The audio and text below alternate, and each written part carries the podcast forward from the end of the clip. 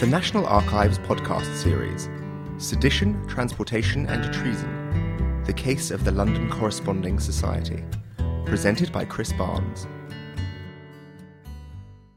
In this talk, I'm going to be using examples from one particular record series. That's HO42, Home Office 42.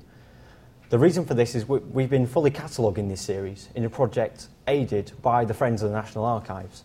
And so if you do join the Friends, which I hope you will, this is the sort of assistance you'll be giving our work here with the records. So what is HO42? The incoming domestic letters, handbills, reports and memos in HO42 constitute key data from the transition between amateur and professional local government in the reign of King George III. The documents which make up this series show the main concerns of local government with the activities of a rising, urbanising, and often suffering population. They describe in some detail key local factors regarding crime, law and order, riots and disturbances, and poverty and the poor laws. Although the records start in 1782 and go up to 1820, it's the period of the 1790s which provide the greatest interest. The reason for this is that for the most of the 1700s, Britain had been in, at worst, a state of war and at best, a state of deep antagonism with the French. But following the revolution of 1789, there was a real danger that we could again be at war with France and possibly the subjects of an invasion attempt.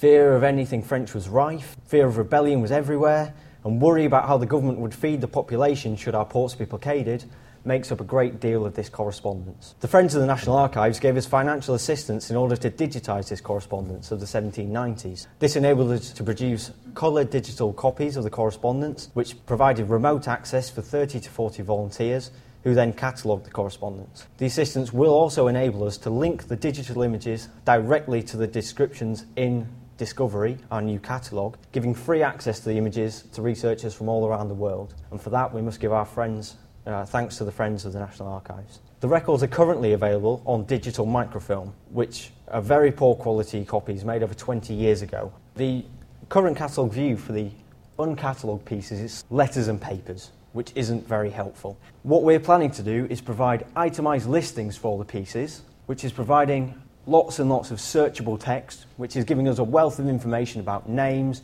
places, and information.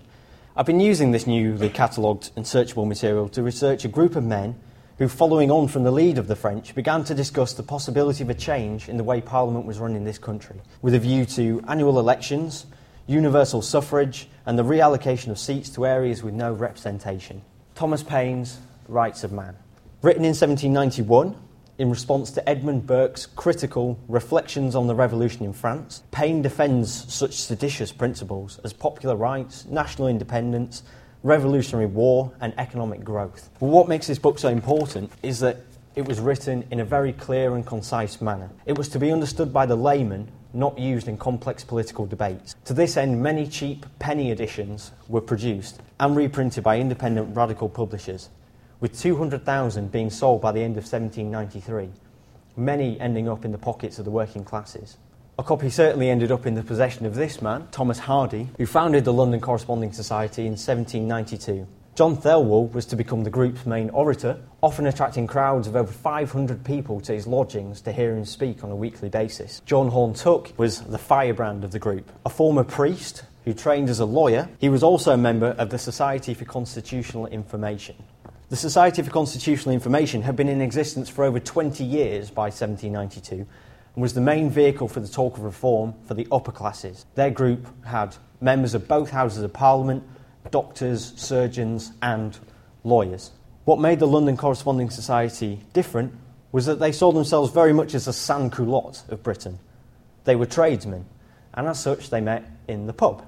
This was the notorious Crown and Anchor pub in the Strand, which was already getting a reputation as a meeting place for radicals and features in many, many cartoons from the period. Eating and drinking in the pub was the normality for many tradesmen, but it was this mix of the socialising of eating and drinking in the pub with politics and economics which marked the corresponding society out as different. They made their first revolution that their numbers shall be unlimited, as they wanted to break down the old held belief that politics was exclusively a preserve of the rich. They also changed the way that political societies conducted their membership by only charging a penny to attend their meetings, making it available for all. The membership money that they got was used to fund the printing of their campaign material. Their first meeting of the society, held in January 1792, attracted six members. Their second meeting, they'd expanded exponentially to nine, and then they had 16 by the third, but they were away. By April 1792, they produced their first pamphlet. This set out their policies to the nation, and they also wrote out their charter, resolved that this society do express their abhorrence of tumult and violence, and that as they aim at reform, not anarchy, but reason, firmness, and unanimity are the only aims they themselves will employ, or persuade their fellow citizens to exert against the abuses of power. At this point, the corresponding society had entered into correspondence with similar societies around the country, mainly in Manchester and Sheffield. You'll note that Manchester and Sheffield, by this point, had no direct political representation. Therefore, the spread of political ideas was directed towards this aim. The corresponding society also agreed that once their group had got too big, they should subdivide into separate divisions. This was so that everybody who attended the meetings should get a chance to be involved. Each of the divisions then elected a delegate to sit on an executive committee, which met on Thursdays, to discuss their group's diverse weekly business. This increased involvement in politics from the masses and the potential for unlimited expansion was beginning to make the government nervous. In fact, the government did not react well to the lower classes beginning to get so involved with politics. And on the 21st of May, the King published the Royal Proclamation on Seditious Writing and Tumult. This directed the population to guard against any attempts at sedition and to alert the government should any such writings appear in their area. As local government was still in its infancy, this system of human intelligence coming in from around the country was heavily relied upon to the government to get a picture of what was happening in the provinces. The Royal Proclamation produced a massive inpouring of correspondence, which makes up the bulk of HO 42. To the public, supporting the government was considered normal and British. Therefore, anything that was against the government was not normal and therefore not British. This correspondence can be split into two loose categories the useful and the otherwise. Many letters contain little of note written anonymously by people called a lover of liberty or Britannicus, announcing that they heard two men speaking French on a coach in Swindon, or there was a suspicious character by the docks in Portsmouth. Thankfully, some people did report something of note. The Mayor of Dorchester reports a uh, seditious pamphlet being put up in the post office in town, which is a reproduction of a letter by Thomas Hardy, which just goes to show the nationwide dissemination of the London Corresponding Society's material. Other letters report such things as a vicar in Birmingham who had his house burnt down because he was suspected of being the writer of seditious materials and he'd allegedly fled to France. Finally, one of my favourite letters here from a man called Crawford who announces that he heard a man uttering such shocking and diabolical expressions, sir, that I cannot commit them to paper. The London Corresponding Society did not react well to this militancy as they felt that they were doing nothing wrong. The Royal Proclamation seemed to give the magistrates and the Bow Street runners a free rein in piling up pressure against them. They claimed that certain magistrates were stumbling over the brothels, the gaming houses, and the receptacles of public degradation fostered under their wing, who dared to threaten harmless publicans with putting a stop to their licenses if they admitted into their houses any sober, industrious body of tradesmen. But who was right? Were the London Corresponding Society harmless? Or were they to be feared by the government? Is there no smoke without fire? Certainly, as the popularity of the society grew, it was harder to keep tabs on just who was attending their meetings. As the London Corresponding Society was a radical society, it's easy to assume that more radical people were attracted to them. Certainly, men who were, had more violent and radical tendencies than the man who initiated the society in the beginning. Or certainly, if you have a man like John Thelwall who's preaching democracy to 500 people on a weekly basis, isn't it easy to put violent and revolutionary thoughts subliminally into their minds? Or is writing letters to societies in Manchester and Sheffield the harmless spread of ideas? Or the first step towards nationwide organisation and the beginnings of a revolution? To the corresponding society, there seemed a need to be more transparent, as they understood that the Royal Proclamation had inflamed the population against them.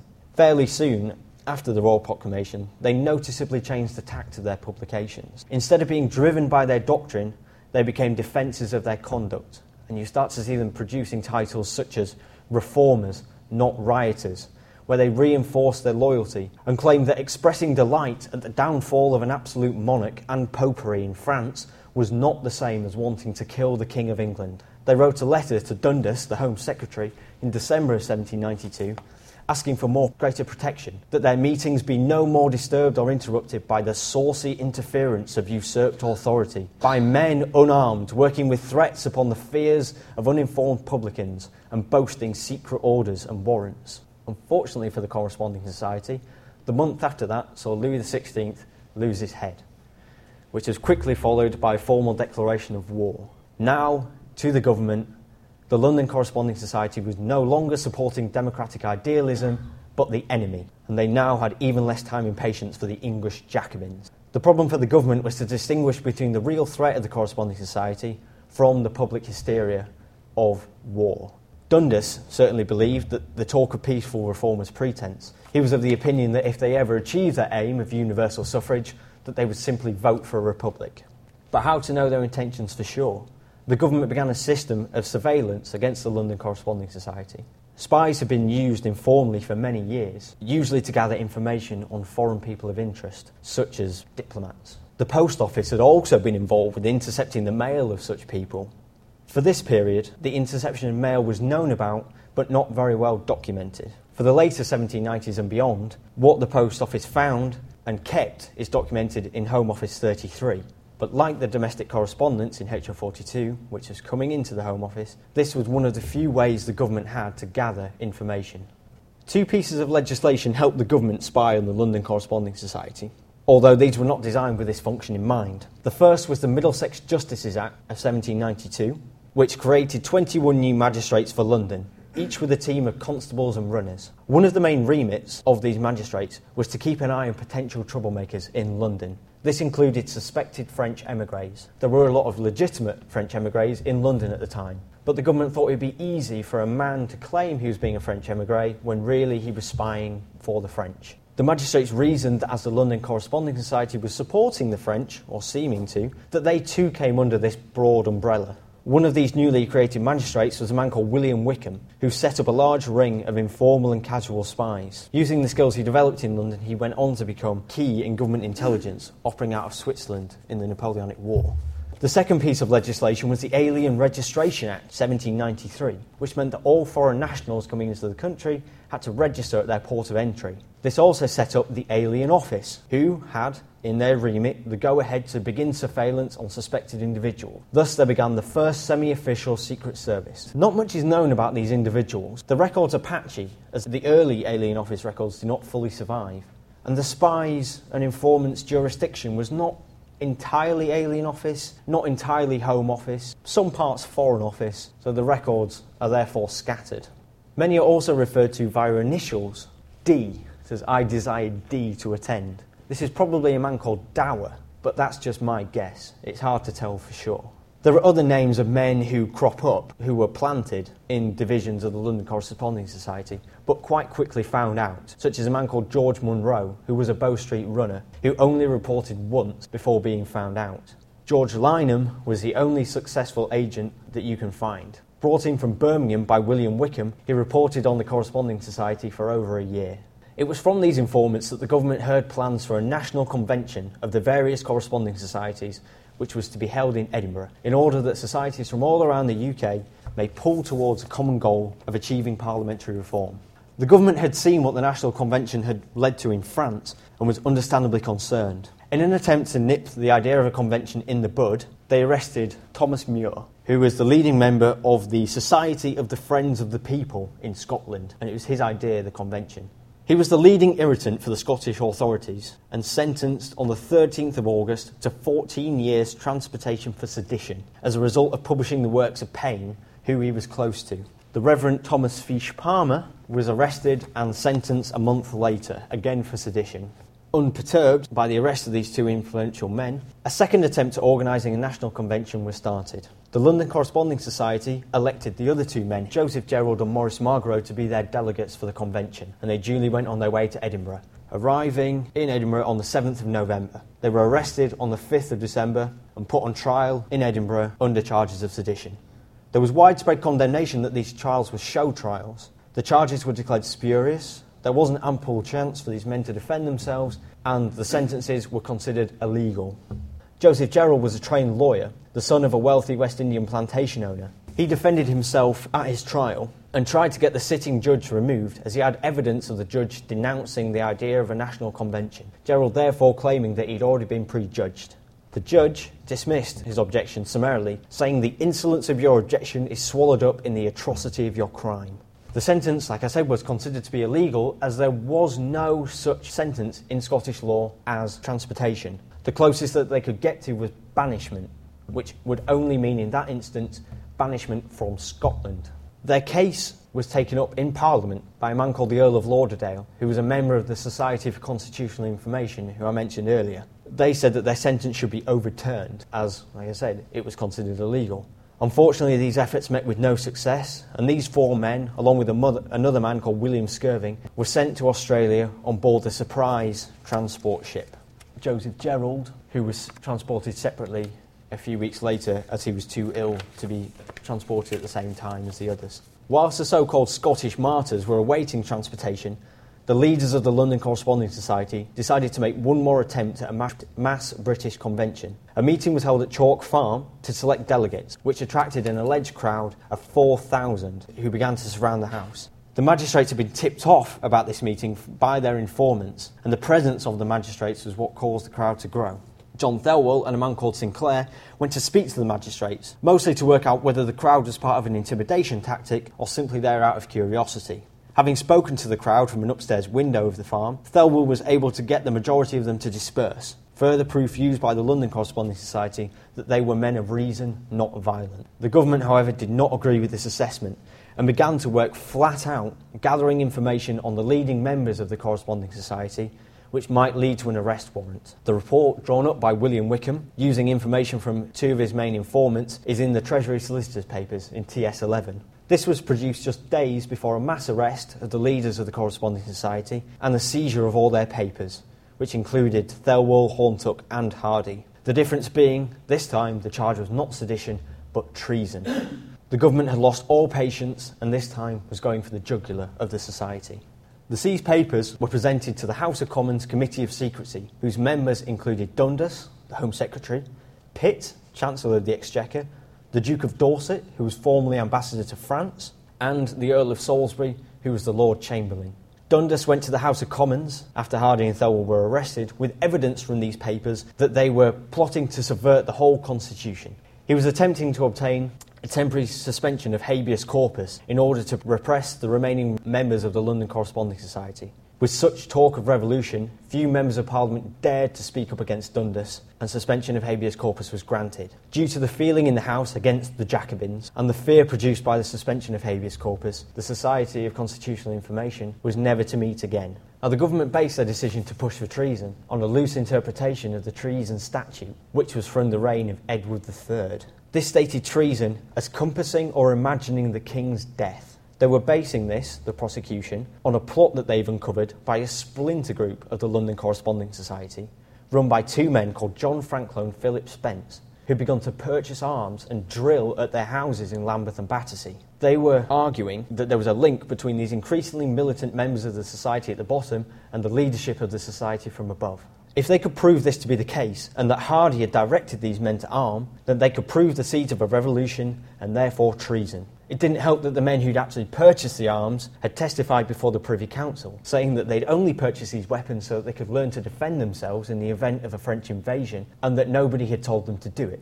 Despite this, the prosecution ploughed ahead, and the trial of Thomas Hardy began on the 25th of October. It lasted eight days. The opening speech from the prosecution, Sir James Eyre, lasted nine hours, and they called over 90 witnesses to try and prove their case. Sir James Eyre said, Let us imagine ourselves this case. A few well meaning men conceive that they and their fellow subjects labour under some grievance. They assemble peacefully to deliberate on the means of obtaining redress. Their numbers increase. Their discussions grow animated, eager, and violent. A rash measure is proposed, adopted, and acted upon. Who can say where this shall stop? And that these men who originally assembled peacefully shall not finally, and suddenly too, involve themselves in the crime of high treason. The problem for the prosecution was that they still had to prove the intention from the London Corresponding Society that they were planning to kill the king. The prosecution went on to resolve that any alterations in the representation of the people in Parliament or in the law for holding parliaments can only be effected by the authority of the King, Lords, and Commons in Parliament assembled. Therefore, it seems necessary to follow that a project of a convention, which should have its aim the object of obtaining parliamentary reform without this authority of Parliament, and therefore by inference without the authority of the King, should be considered high treason in all the actors in it. I said the prosecution called over 90 witnesses over the eight days to try and prove their point, but it took the jury less than three hours to come back with a verdict of not guilty. John Horne-Tooke was tried second, focusing on the production of these seditious texts. He himself stood up in court and said, Yes, I've produced these seditious texts, but this is sedition. You cannot construe it as treason. He too was found not guilty. John Thelwall was the third to be tried, focusing on his speeches and whether any of his words were treasonous. They even spoke of constructive treason, that his words could lead others to treason and therefore implicate Thelwall as the originator. These arguments could not, however, be made to fit the interpretation of the treason statute, and he too was found not guilty. As the prosecution could not convict the top three members who they had the most evidence against, the remaining half dozen members of the society who were arrested were released without trial and their charges dropped. You actually find that when they were acquitted, their carriages were carried through the streets. So, what of the future for the London Corresponding Society? Well, of the men transported to Australia, Gerrald, who was very ill and had to be transported later, died two years after arriving. Muir continued to protest that his sentence was banishment and therefore that he shouldn't be held in Australia, and he actually succeeded in escaping via Argentina to France, where he met up with Paine and ended up dying there. Maurice Margarot was actually the only one who saw out his sentence in Australia and returned to England, where he continued to be a thorn in the side of the government until his death a few years later. And the society itself, well, following the end of the trials, the Corresponding Society actually saw an upsurge in its popularity. Although Thelwall and Hardy withdrew from public life, the meetings continued. The government, however, decided to carry on trying to harass the society at every turn. They referred to Thelwall and Hardy as the acquitted felons, which isn't very fair, and they kept many of their papers. A lot of them are still here in TS11 and the Privy Council papers. Suspension of habeas corpus was also increased for a further six months in February 1795. To protest against this, London Corresponding Society staged a mass rally at Copenhagen Fields in Islington, allegedly attended by up to 100,000 people. Knowing that they were clearly not going to defeat the Corresponding Society by prosecution, the government attempted to finish them off by legislation.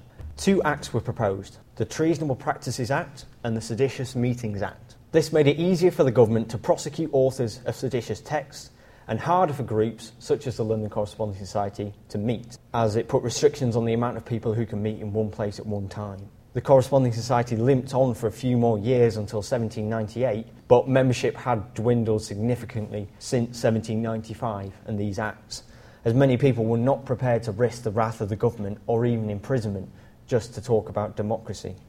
Although the Corresponding Society never achieved their aim of parliamentary reform, what they did achieve was nothing short of remarkable in three short years, from 1792 to 95.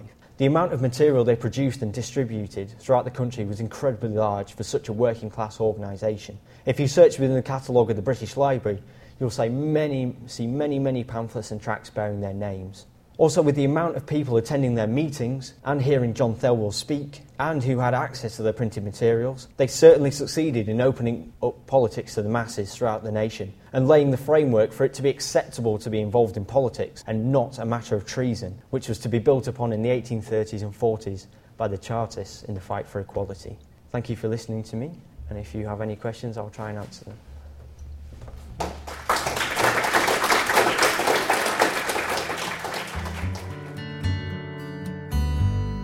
This event was recorded live on the 7th of June 2012 at the National Archives, Kew. This podcast is copyright of the National Archives, all rights reserved.